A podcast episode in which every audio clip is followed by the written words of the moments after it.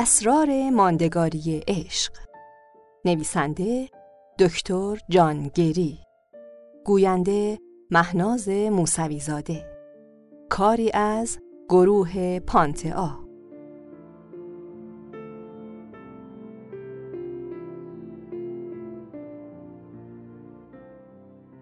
فصل اول.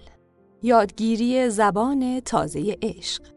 مهارت‌های نوین برقراری ارتباط در سراسر این کتاب مهارت‌های برقراری ارتباط برای حمایت از نیازهای جدید عاطفی همسرانمون رو مفصل توضیح دادم و دقیقا نیاز ما رو به عشق و صمیمیت ماندگار، شادیاور و لذت بخش برآورده می‌کنند.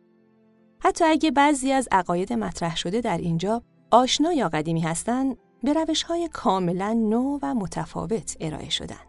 برای مثال به جای اینکه زن خودش رو وقف چیزی کنه که خوشایند همسرش هست پیشنهاد می‌کنم به مرد اجازه بده نظر اون رو جلب کنه و زن هم نظر مرد رو متوجه خودش بکنه. به جای اینکه با علاقگی منتظر مرد باشه روشهایی رو یاد می‌گیره که از نیازهاش پشتیبانی می‌کنن. به عبارتی زن باید به همسرش کمک کنه. اما با یک تغییر جدید. زن یاد می‌گیره چطور در یاری رسوندن به خودش مرد رو کمک کنه.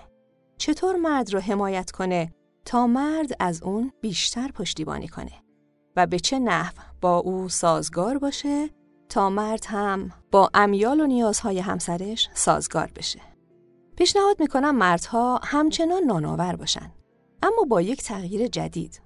در واقع یه مرد می‌تونه با کمترین کار یاد بگیره از نیازهای عاطفی زن حمایت کنه. برای مثال، به جای اینکه تلاش کنه برای مشکلات همسرش راه حل پیدا کنه، پیشنهاد می‌کنم کمترین کار رو انجام بده و یاد بگیره با همدلی گوش بده. مرد با استفاده از مهارت‌های دلاورانش یاد می‌گیره زمانی که با یک زن صحبت می‌کنه به شکلی سازنده از خودش حمایت کنه.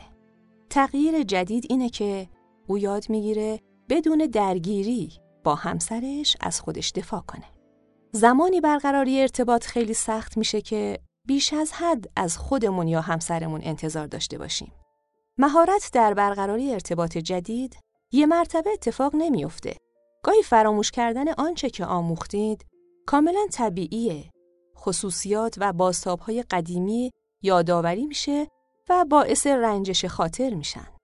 حالا به جای اینکه ناامیدانه خودتون یا همسرتون رو سرزنش کنید، سهم خودتون رو از مشکل متوجه شدید.